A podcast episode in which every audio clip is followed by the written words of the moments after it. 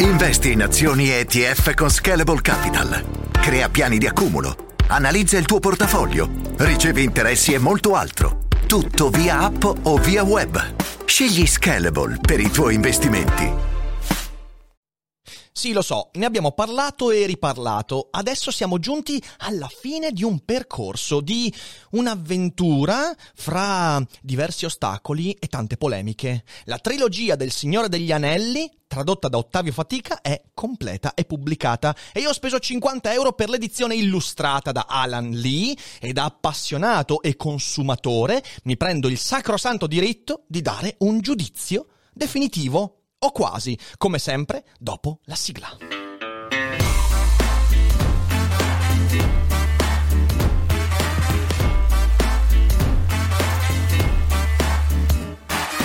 Sei su Daily Cogito, il podcast di Rick Dufer. E chi non lo ascolta è cibo per gli zombie.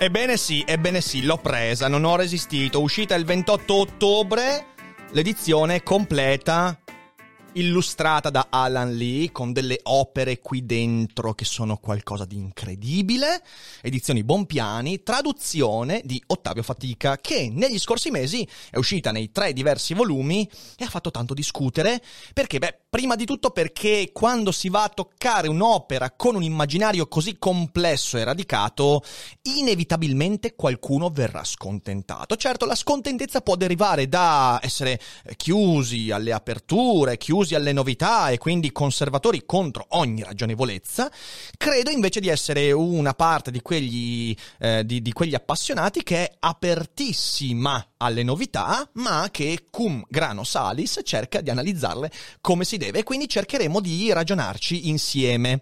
Prima di farlo però vorrei annunciare che nella prossima puntata, per chi ascolta in live lunedì 12, no, cosa sto dicendo? Lunedì 2 novembre alle 12 e per chi ascolta in differita, insomma, questa mattina, sempre lunedì 12, lunedì 2 novembre alle 12, scusatemi per il lapsus, ma sono troppi numeri da gestire così a memoria, ci sarà la prima puntata di rassegnato stampa, ovvero la rubrica di commento e lettura delle notizie del giorno. Sarà un'esclusiva di Twitch, potrà essere seguita in diretta ogni giorno dal lunedì al venerdì alle 12. Quindi, insomma, dateci un'occhiata. Poi quella rubrica non verrà pubblicata in podcast o su YouTube, rimarrà solo su Twitch.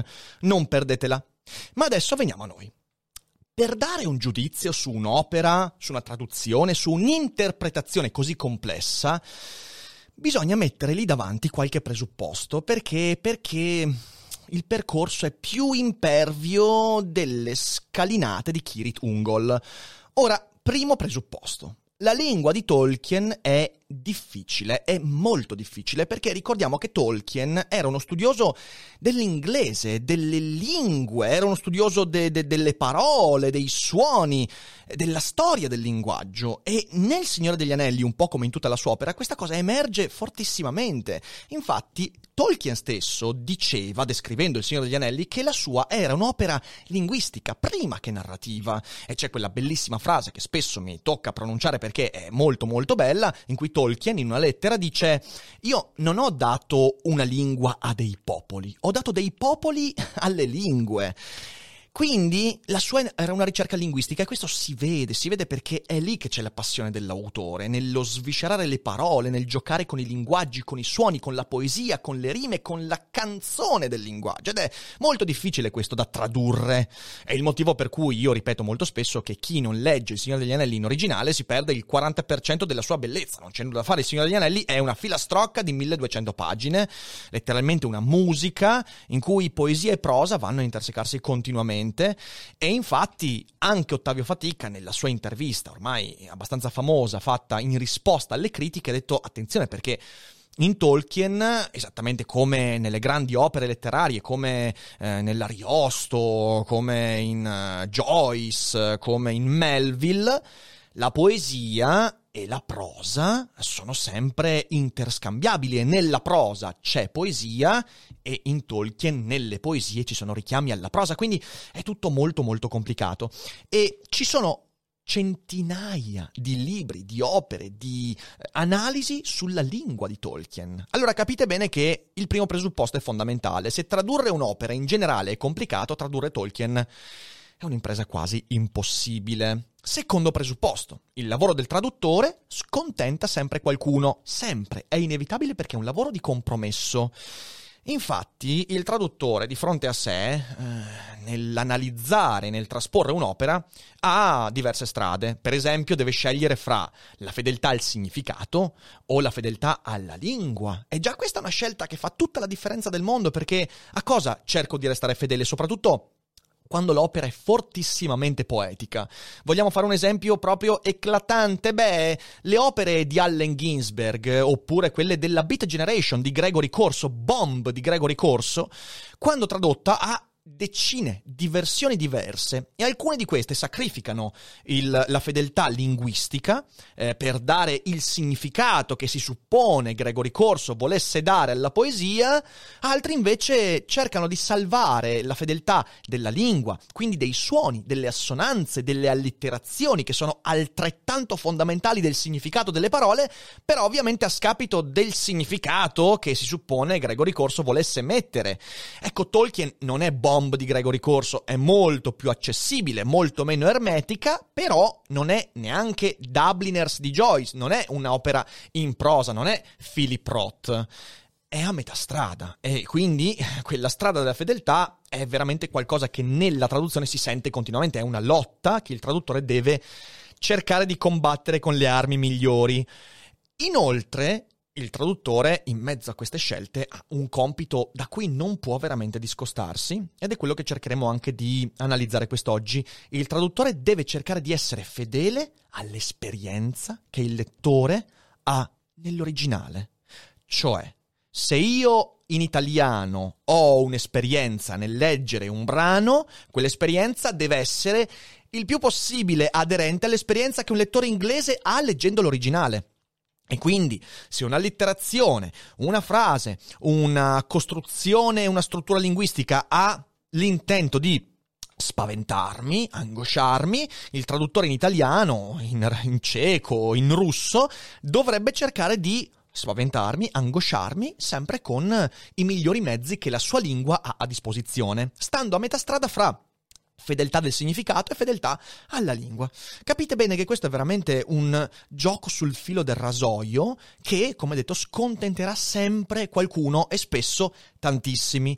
Terzo presupposto, un'opera simile merita diverse traduzioni. E questa è una risposta a tutti quelli che anche dopo il mio primo video, ormai uscito mi sembra a dicembre-gennaio scorso, eh, mi hanno detto no ma non è vero, non è vero che un'opera deve essere sempre ritradotta, perché in quel video ho detto ragazzi, cioè è inevitabile che un'opera di questo respiro culturale, che, che, che, che cattura in buona parte lo spirito del nostro tempo, meriti diverse traduzioni. Perché poi il lettore italiano eh, deve farsi un'idea anche sulla base di quello che è il suo bagaglio culturale. E questa è un'opera epocale, il che significa che la traduzione è al tempo stesso un rinnovo linguistico, concettuale, narrativo e tutto quanto, e anche un tributo. Cioè, se un'opera così importante non viene ritradotta ogni tot decenni, l'opera rischia di anche venire dimenticata, venire a far la muffa sotto gli scaffali. Non è bello e quindi ha bisogno di questo tributo. E aggiungo, e questo è un aspetto delicato, un'opera simile ha bisogno di stare al passo con i tempi, il che non significa che il traduttore debba usare il linguaggio di ma che ne so, dei, dei, dei trapper, eh, debba usare gli smiley nel testo. No, assolutamente. Significa che deve essere un'opera che viva per i prossimi 50 anni. ok? E questo è un aspetto molto importante e che sicuramente ritroveremo durante questa disamina.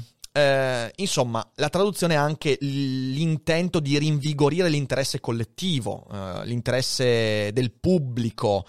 E da questo punto di vista credo che l'operazione di fatica abbia rinvigorito l'interesse, perché anche creare polemica sicuramente porta a parlare dell'opera e piccolo inciso, a me non è piaciuto per nulla il fatto che all'uscita del secondo libro, se non sbaglio, o fra il primo e il secondo, si sia ritirata completamente l'opera della la traduzione precedente dell'Alliata. Io capisco il fatto di ritirarla, non capisco il fatto di ritirarla così in fretta, poi forse in mezzo ci sono questioni di diritti, non lo so, magari qualcuno dentro il mondo editoriale in questo caso potrebbe delu- dare una delucidazione, però a me quella roba non è piaciuta perché secondo me per un'opera di questo tipo c'era bisogno per almeno un anno e mezzo, due anni della coesistenza esistenza delle due traduzioni. Questo per me è inaccettabile il fatto che si sia tolto di mezzo completamente dalle librerie, dalle vendite in pochi mesi ed è un danno che si fa al lettore. Il lettore che ha bisogno di diverse esperienze, magari anche di confrontare in modo un po' più consapevole le due traduzioni. A me non è piaciuta quella roba, però vabbè, eh, le motivazioni possono essere tante.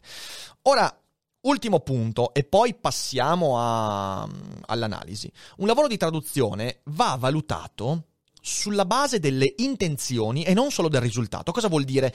Che ogni risultato, quando il traduttore è un professionista, e Ottavio Fatica lo è, io ho apprezzato molto la sua traduzione di Moby Dick, ogni risultato è il frutto di studio e scelte.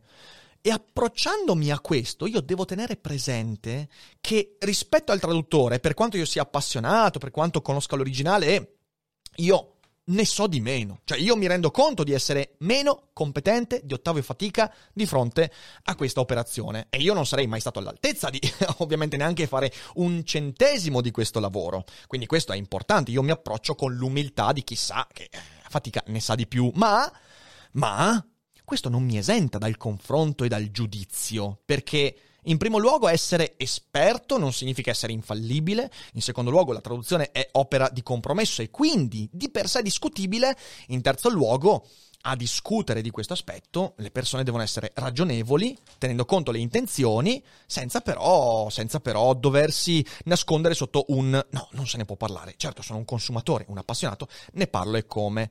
Certo, è preferibile evitare di giudicare sulla base del film. Io qui lo dico, ho visto tanti commenti da parte di persone che hanno visto magari solo i film del Signore degli Anelli e giudicano questa traduzione. No, è, è, proprio, è proprio sbagliato, non fatelo, lo potete fare, vi sconsiglio di farlo perché vi coprite di ridicolo.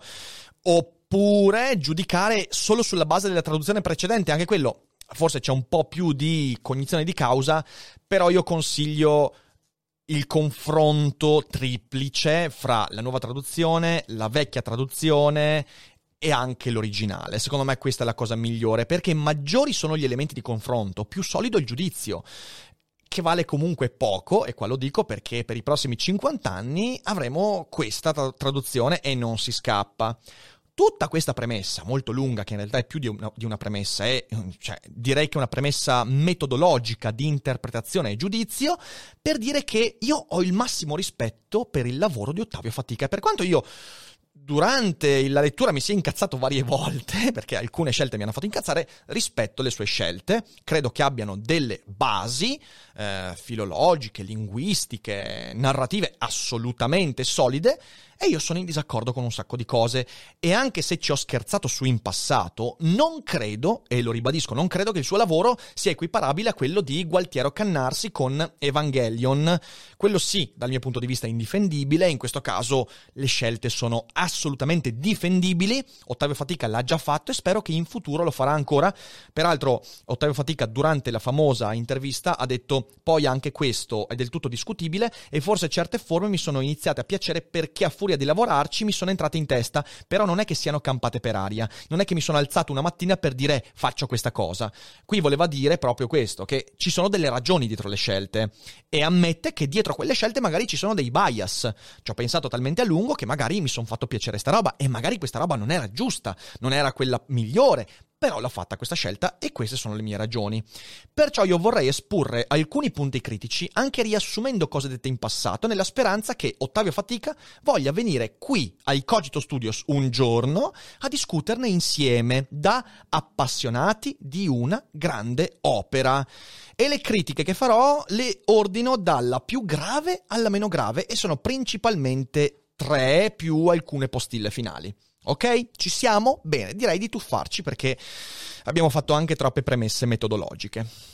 Primo difetto di questa traduzione, il cambio di registro fra i tre volumi. il cambio di linguaggio fra i tre volumi che è nettissimo. Il Signore degli Anelli non è la Divina Commedia. Dante ha scritto Inferno, Purgatorio e Paradiso con in mente un cambio di registro stilistico netto che differenziasse le tre opere. L'opera originale di Tolkien non ha uno sbalzo così forte tra i tre libri. Nella tra- traduzione invece questa cosa è fortissima, è fortissima. Perché? Perché nel primo libro, La Compagnia dell'Anello, tu hai un linguaggio aulico, a volte esageratamente aulico, peraltro sempre molto discontinuo, poi vi faccio anche qualche esempio, registro aulico con annessa una spiccata differenziazione delle voci. Qui c'è la promessa di Ottavio Fatica di far sentire la voce dei personaggi, cosa che nella traduzione dell'Aliata mancava, cosa che in Tolkien un po' si sente e secondo me nel primo libro dei tre è un po' esagerata perché alcuni personaggi ragazzi, diventano delle macchiette, perché è troppo personalizzata la voce del, dei personaggi, al punto da diventare, ripeto, una caricatura. E però è così, cioè il primo libro è molto molto aulico, ha alcuni aspetti e poi c'è questa discontinuità, però il registro è alto. Il secondo, Le due torri, ne ho parlato anche in una live di qualche tempo fa che purtroppo non si trova più, l'abbiamo fatta su Twitch, è decisamente meno aulico. Anche qui c'è un alto e un basso, ci sono paragrafi più aulici e poi paragrafi molto più bassi, cosa che io confrontando con l'originale non ho trovato, non ho trovato, io l'inglese lo mastico abbastanza bene, però mi sembra che questo aspetto sia molto forte. Inoltre c'è una minor differenziazione delle voci, quindi la caratterizzazione dei personaggi è meno spiccata, è meno netta. Anche qua eh, la scelta, io come ho detto in passato, mi sembra che sia una scelta dovuta alle reazioni del pubblico. Non mi spiego perché nell'originale di Tolkien questa differenza fra il primo e il secondo libro non c'è, non c'è, e sembrano invece due libri scritti con obiettivi diversi, smussando le criticità del primo libro come se si fosse cercato di intervenire dopo le critiche ricevute al primo libro. Questa è la mia sensazione, forse un bias, però l'ho guardata, riguardata e a me sembra abbastanza netta. Poi arriva il terzo libro. Eh, il terzo libro... Il terzo libro è problematico perché il terzo libro è veramente come il paradiso di Dante eh, nei confronti della Divina Commedia, perché il linguaggio è aulico, ma a livelli, a livelli a volte insopportabili, cioè veramente aulico. Ci sono scelte scelte che non sono neanche di termini desueti, ma sono proprio scelte di termini che sono stati usati soltanto da Ariosto, Boccaccio e Dante, tipo il termine felli, gli occhi felli, felli come parola che io manco conoscevo, oh, mea culpa. Sì, eh, l'ho letta quella parola quando ho studiato le, la Divina Commedia, però me l'ero completamente dimenticata perché io credo che da allora non sia stata più usata se non in alcune opere di linguaggio veramente ricercatissimo. Gli occhi duri e felli di Ewin ovvero duri e nella traduzione dell'alliata è spietati. Ora, felli, felli è troppo e di esempi del genere ce ne sono centinaia nel terzo libro. Quindi il difetto del primo libro, questa aulicità, secondo me troppo ricercata, che diventa una aulicità di maniera, è un vero manierismo. Nel terzo libro diventa, diventa, cioè proprio si lascia andare completamente. E spicca, spicca soprattutto perché cambia radicalmente rispetto alle precedenti due, eh, i precedenti due volumi. E a questo eh, si aggiunge che la differenziazione fra le voci dei personaggi a me sembra quasi nulla. Cioè, mi sembra di essere tornati alla traduzione dell'Alliata. Anche qui, perché non c'è stata una continuità? Preferivo la differenziazione caricaturale del primo portata avanti fino in fondo, come una scelta coraggiosa, discutibile, ma però portata fino in fondo. E invece qui mi sembra che ehm, sia quasi sparita, un po' come le, una promessa mancata. Non so, io sono molto perplesso. Ehm, ho la stessa critica che ho posto quando è uscito il secondo volume. Io in una critica ho detto, a me sembra che veramente all'inizio di, questa, di questo progetto di traduzione non ci fosse un progetto, che si sia tradotto il primo pubblicato, e misurando le opinioni e le reazioni, si sia intervenuto sul secondo, cambiando il progetto iniziale, che ripeto, magari non c'era o era molto a maglie larghe, e dopo l'uscita del secondo si sia fatta una scelta che rende, che rende chiaro che non è che si sia partiti dicendo ok, i tre libri saranno così. E questa cosa è un danno perché Tolkien in realtà quest'opera qua, quest'opera qua, Il Signore degli Anelli, l'ha scritta è bene o male come un progetto unitario e io non ce la trovo nell'originale. The Lord of the Rings, questa edizione, non ci trovo nell'originale una così grande diversità nel registro stilistico fra primo, secondo e terzo. E quindi qui viene meno l'esperienza di cui parlavo prima. Il compito del, del, traduttore è quello di dare al lettore italiano più o meno la stessa esperienza che ne ha il lettore in lingua originale. Secondo me questa cosa viene meno ed è quindi la prima critica, la più forte criticità di questa traduzione. Il lettore italiano ha un'esperienza diversa rispetto al lettore inglese. Secondo punto fondamentale l'esperienza tra originale, quindi, e questo non è la stessa, non solo per il cambio di registro, ma anche per altri aspetti. Adesso andiamo un po' più nel dettaglio. Io ho letto svariate volte l'opera originale e tutto si può dire, tutto, meno che il testo tolkieniano sia impervio. Attenzione, è un testo difficile, che richiede concentrazione, che richiede che richiede anche coraggio, anche se uno conosce l'inglese, ma non è impervio, anzi è piacevole, è piacevole da leggere, persino per un non madrelingua è un testo piacevole, in parte per la musicalità, in parte perché le parole si incastrano bene anche quando sono più ricercate. Ecco, ricercate le parole, non talmente desuete da apparire tre volte nella storia della lingua. Ottavio Fatica ha prodotto un testo impervio, oltre che a sprazzi, come detto, troppo aulico. E voglio farvi un paio di esempi. Eh. Il primo che vi faccio è dal terzo libro, ovvero Il ritorno del re, a pagina, per chi ha questa edizione, 893. E a questa pagina si legge quanto segue. Siamo mm, sul, sul, campo del Pelennor e uh, Ewin sta lottando con il re stregone. Allora si dice, la creatura alata le urlò contro, ma lo spettro dell'anello non rispose e rimase in silenzio come preso da un dubbio improvviso. Sommo stupore e rimase, eh, scusatemi, sommo stupore vinse per un attimo la paura in Merry, che aprì gli occhi e la nerezza più non li copriva. Assisa a pochi passi da lui, la grande bestia, e tutto intorno a lei sembrava buio. Sopra, come un'ombra di disperazione, incombeva il signore dei Nazgul. Di fronte a loro, un po' a sinistra, si teneva colei che aveva chiamato Dernhelm, ma l'elmo del segreto era caduto dal suo capo e la chioma chiara, libera da vincoli, lucea come oro pallido sugli omeri. Ora io quando ho letto sta frase proprio mi è venuto un coccolone. Allora, il lucea è completamente fuori luogo. È completamente fuori luogo in, primo, in, primo, in prima istanza perché si tratta di una scena drammatica e lucea è una, una parola che non si confà a quella scena drammatica. In secondo luogo, per gli omeri. Gli omeri? Ma, signore e signori, siamo con le shoulders qui. Nell'originale c'è shoulders e mi spiace, ma shoulders è spalle e metterci omeri è letteralmente un esercizio di stile che vuole semplicemente o differenziarsi artificiosamente dal testo origin- dal, dalla traduzione precedente oppure dare un esercizio di stile che dica ok, omeri che parola figa. Eh, non va bene, ok, non va bene, ma andiamo avanti. E qui c'è proprio una cosa che è un colpo in pancia. Gli occhi grigi come il mare erano duri e felli.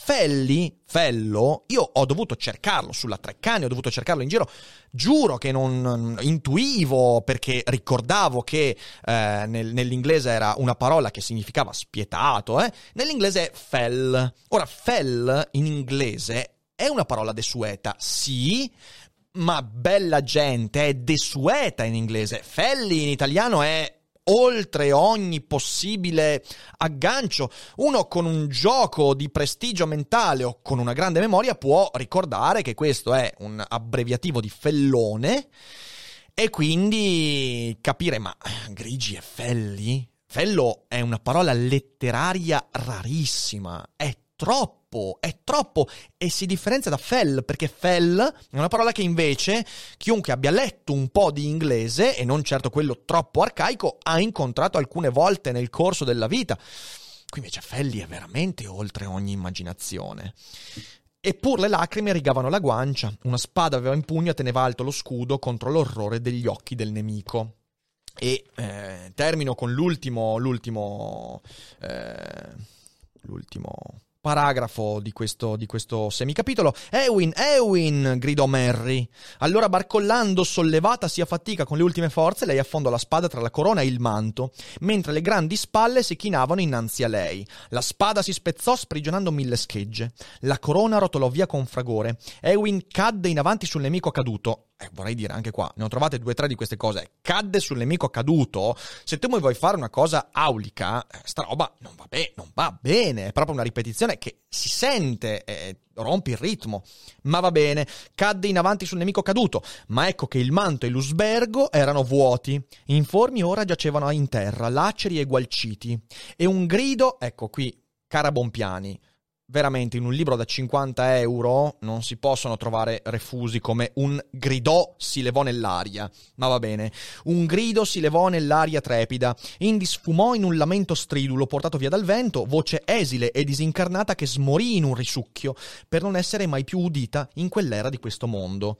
Ora io apprezzo lo sforzo di poeticità eh, di questo smorì in un risucchio anche qui discutibile, però capite bene che è un testo impervio, diventa difficile, è una scalata. E se io leggo l'originale, adesso non voglio dilungarmi troppo, ma se leggete le parti invece in inglese, non è così impervio. E la povera Vittoria Alliata, che tanti difetti avrà nella sua operazione, era giovane, inesperienza e via dicendo, però aveva cercato di rendere il testo non così impervio, sacrificando altre cose. E, e, questo è un problema. Un altro, scusatemi, ma ovviamente qui merita, merita un'ulteriore lettura. Pagina 449, nel capitolo I Cavalieri di Rohan, a un certo punto un paragrafo inizia così. Come una conca sassosa, la convalle correva tra le colline crestate e sul fondo un torrentello scorreva in mezzo ai massi. Una falesia si stagliava corrucciata sulla destra, erti sulla sinistra, grigi pendii vaghi e ombrosi a tarda notte. Punto. Adesso. Non voglio fare una disamina troppo lunga di questo che, ripeto, è un'esemplificazione e il testo è pieno di queste cose, però Qui è chiaro il tentativo di prendere un, un brano che non ha quell'allitterazione, adesso non posso stare qua a cercarlo, ma se andate a leggere è l'inizio del capitolo 2 del, del libro Le due torri, Il cavaliere di Rohan, guardate l'originale, è il secondo paragrafo. Come una conca sassosa la convalle correva tra le colline crestate, è una allitterazione, peraltro scusatemi, esageratissima, esageratissima, perché spicca rispetto a tutto il resto del testo. E per quanto sia bella la poesia all'interno del testo, eh, però c'è, c'è, un problema, c'è proprio una, una, disparità netta con tutto quello che c'è prima e dopo. E quindi questa cosa è, è troppo risaltante. Eh, però nel testo originale non c'è questa litterazione. Quindi è una scelta quasi deliberata, mi verrebbe da dire questa. Una scelta deliberata che peraltro mette insieme delle parole, perché la convalle, Crestate, eh, la Falesia, ehm, e, poi, e poi, scusatemi, ma cioè, io ve la rileggo perché una Falesia si stagliava corrucciata sulla destra, erti sulla sinistra, virgola, grigi pendii, vaghi e ombrosi a tarda notte, punto. Questo non è un errore perché nel, dopo il punto e virgola sulla destra, punto e virgola, prima di erti, c'è eh, questo, questo, questo, è il verbo che è implicito, cioè si stagliava. Però suona male, suona male e ti lascia perplesso è un passaggio impervio, è un passaggio che stride, è un passaggio che non ti accompagna come dovrebbe, che non è così impervio nel testo di Tolkien. E ripeto, sono due esempi, ma ce ne sono tantissimi. E se l'esperienza del testo inglese è poetica e musicale, quella di fatica è, scusatemi, faticosa, è faticoso leggere questa cosa. È faticoso perché ci sono peraltro delle disparità incredibili fra momenti di aulicità e momenti invece di, di, di, di un testo che si abbassa molto. L'Alliata ha preferito sacrificare la musica e la poesia Forse esagerando, sono d'accordo, forse è un testo spesso troppo freddo quello dell'Alliata, però Fatica è andato in full berserk dalla parte opposta, cioè ha preso e ha detto ok, mi concentro tantissimo sulla poeticità, anche laddove poi nel testo originale magari non c'è. Perché poi c'è questo aspetto, le fasi alterne. Allora andiamo a uno dei paragrafi che mi hai fatto incazzare di più, che è uno dei miei capitoli preferiti e mi ha fatto incazzare tantissimo, che è il capitolo quando viene presentata Shelob e a me dispiace, continuerò a chiamarla Shelob, anche se in tanti ormai la chiamano Aragne, perché, perché, nella traduzione Shelob è diventata Aragne, che come ho detto qualche mese fa, insomma, sembra veramente Natalino Balasso che dice Aragne, insomma, nella tana di Aragne! E non va, cioè nel senso non, non, non è bello per un veneto trovarsi questa frase davanti, ma vabbè. Ve la leggo, ve la leggo, dovrebbe essere questo. Oh sì, sì, sì, sì, è questo. E quindi tenetevi forte. Lì essa dimorava da un'eternità, malefica creatura a forma di ragno, di quelle che una volta vivevano nel paese degli Elfi a occidente, ormai sommerso dal mare, di quelle contro le quali combatté Beren sulle montagne del terrore del Doriath, prima di giungere tanto tempo fa da Luthien, sull'erba verde in mezzo alle cicute al, lu- al chiar di luna come Aragne fosse giunta lì, in fuga dal disastro, nessuna storia lo riporta, poche le storie tramandate dagli anni oscuri. Eppure era ancora lì, colei che c'era prima di Sauron, e anzi che fosse posta la prima pietra del Barad-dur, di Barad-dur. E lei serviva soltanto se stessa, beveva il sangue di elfi e di uomini, resa enfia e grassa dal rimuginio ininterrotto sui banchetti, tesseva ragnatele d'ombra. Ogni... A me piace molto questa enfia e grassa, è molto bello. Qui arriviamo a una. Vedete, cioè, lo sentite? C'è un'aulicità del linguaggio che, oltre a ricalcare l'atmosfera tolkieniana, eh, ti, ti, accompagna. Cioè, questo enfio, anche se tu non sai cosa significa, però ti viene fatto capire che cos'è, perché questa scelta desueta ha un suo contesto. E andiamo avanti. Ogni creatura vivente era suo cibo e tenebra il suo vomito. In lungo e in largo i suoi grami rampolli, bastardi di maschi miserabili, la sua stessa progenie che ammazzava, erano sparsi per le valli, dall'Efel Duata ai colli orientali fino ad Ol Guldur e alle roccaforti di Boscuro. Ma nessuno poteva rivaleggiare con lei, Aragne la Grande, ultima figlia di un Goliant ad affliggere lo sventurato mondo. Anni addietro Gollum l'aveva già vista, Smigol, che ficcanasava in tutti i buchi scuri. E in passato si era prosternato e l'aveva adorata, e il tenebrore della malevolenza di Aragne lo accompagnava lungo tutti i sentieri del suo sfinimento, separandolo dalla luce del rimorso. Tu mi fai un un, un, paragrafo aulico, bellissimo, poetico e infie, e poi mi piazzi nella stessa riga i buchi scuri che non si, può sen- non si può sentire sta roba, non si può sentire, è proprio fuori musica, fuori ritmo, ti rompe il ritmo e subito dopo il tenebrore della malvolenza. Ma, cioè, capite bene che c'è questo gioco continuo che ti fa venire in mano. È come stare su una giostra, il mal di mare. Oddio, adesso vado su, adesso vado giù, adesso vado giù, ma non so per quale motivo. Cos'è che vuole suscitarmi? Confusione.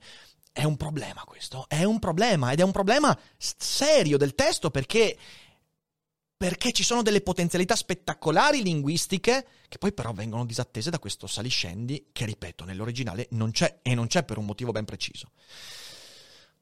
Il terzo aspetto, stiamo andando lunghissimi con questa live, in realtà ho disatteso la promessa anch'io di fare una disamina di non più di 30 minuti, ma andiamo verso la fine. Terzo aspetto, i nomi. Ora, alcuni tradotti, altri no. Per me il vero problema è che alcuni sono tradotti, altri no. Nell'intervista Ottavio Fatica dice che, eh, per esempio, lui voleva cambiare anche Baggins, eh, però Bompiani non ha voluto e quindi lui ha fatto la scelta di tradurne alcuni. Per esempio, Mary Brandybook diventa Brandaino. Eh, ok? E altri no, quindi Frodo Baggins rimane Frodo Baggins, uh, Sam, Wise, Sam, Wise diventa Samplicio e, e va bene. Uh, però, però, il problema è proprio questo, che non capisci perché, cioè la scelta è totalmente arbitraria, a quel punto lì li lasci tutti in originale. Avrei preferito rispetto anche all'Alliata, perché anche l'Alliata aveva fatto traduzioni che non mi piacevano, allora li lasci tutti così, tutti come dall'originale, perché no? Rimane comunque il difetto meno pesante del testo e vorrei anche dire che è un difetto che paga un prezzo caro dal film e dall'immaginario che il film ha creato, perché una buona parte delle critiche, anche inutilmente aspre, sono arrivate più perché il film aveva usato e adottato certe parole, certi nomi rispetto al funzionamento del, eh, delle scelte nel libro. Mm, eh, anche fatica, peraltro, ammette che si tratta di gusti. E io non voglio dilungarmi troppo perché è la parte meno importante e interessante delle mie critiche. Ci sono cose che io ho apprezzato, per esempio rettilinguo eh, rispetto a vermilinguo funziona molto di più per tanti motivi. Eh, primo su tutti il fatto che eh, nella, nell'originale mm, Grima è un rettile, cioè il rettile è ciò che si avvicina di più a... mentre vermilinguo non ti dà questo aspetto.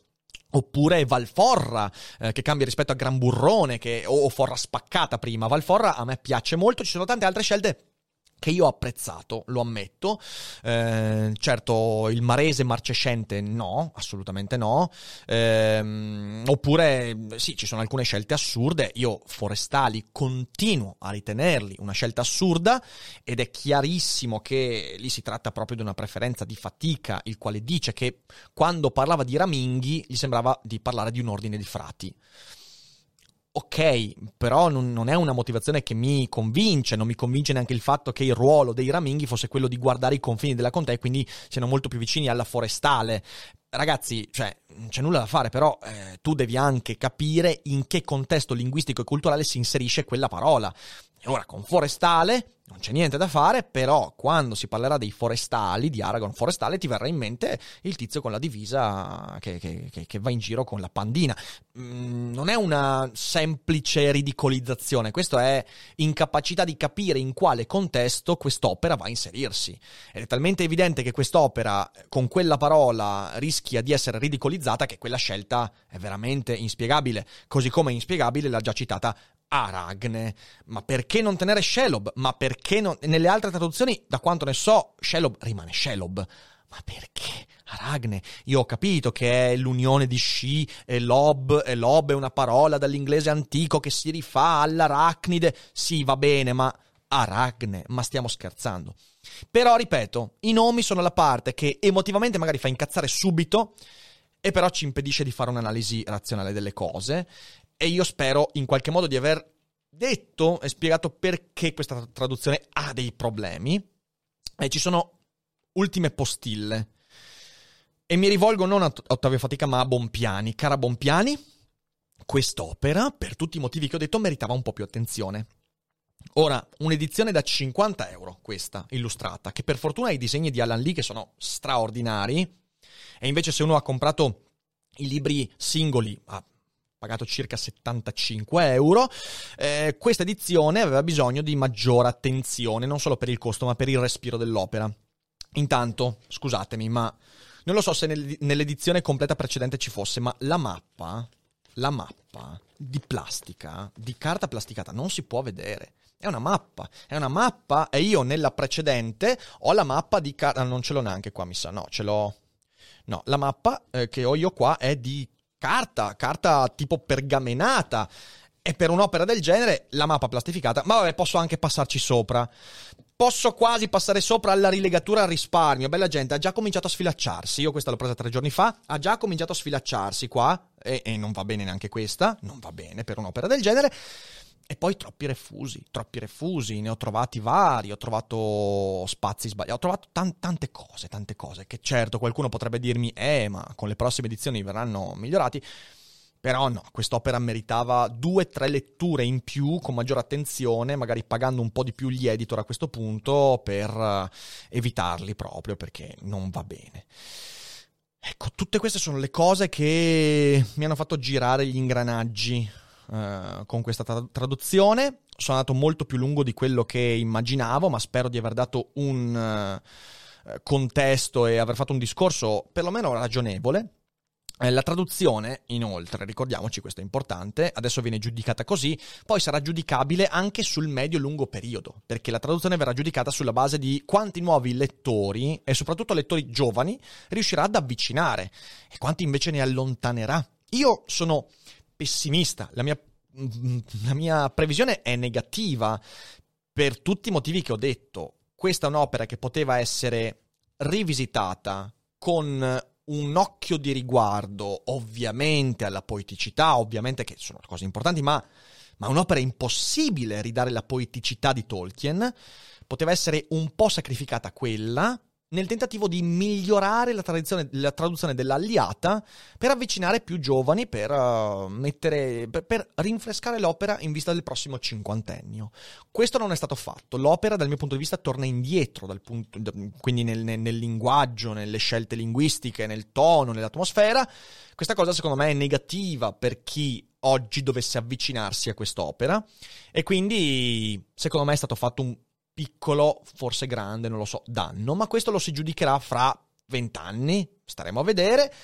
E io finisco dicendo che Invito Ottavio Fatica qui su Daily Cogito, a me piacerebbe averlo per chiacchierare amabilmente nelle differenze di visioni, per sentire approfonditamente le sue scelte e per parlare di un'opera che sono certo entrambi amiamo tantissimo. E quindi magari mandate questo episodio a Ottavio Fatica, io sono disponibilissimo a ospitarlo, chiacchierare, sarebbe sicuramente una splendida occasione e poi lo ribadisco, leggete il suo Moby Dick perché sicuramente vale la pena di, di affrontarlo. Credo di aver detto tutto.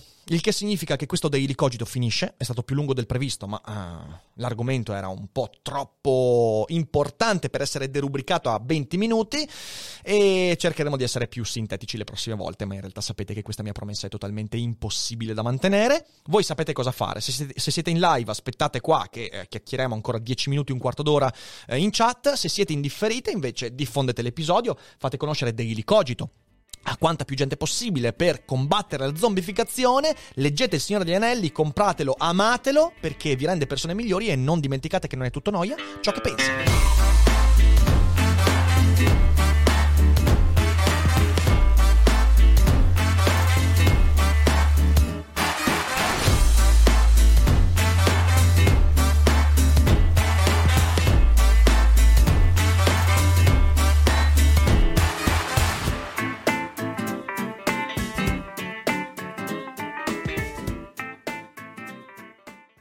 Oggi Voice ti consiglia. Ciao, sono Zoe Pifani.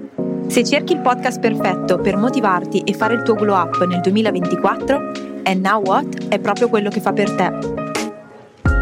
Lo trovi su tutte le piattaforme di podcast. Ci vediamo lì.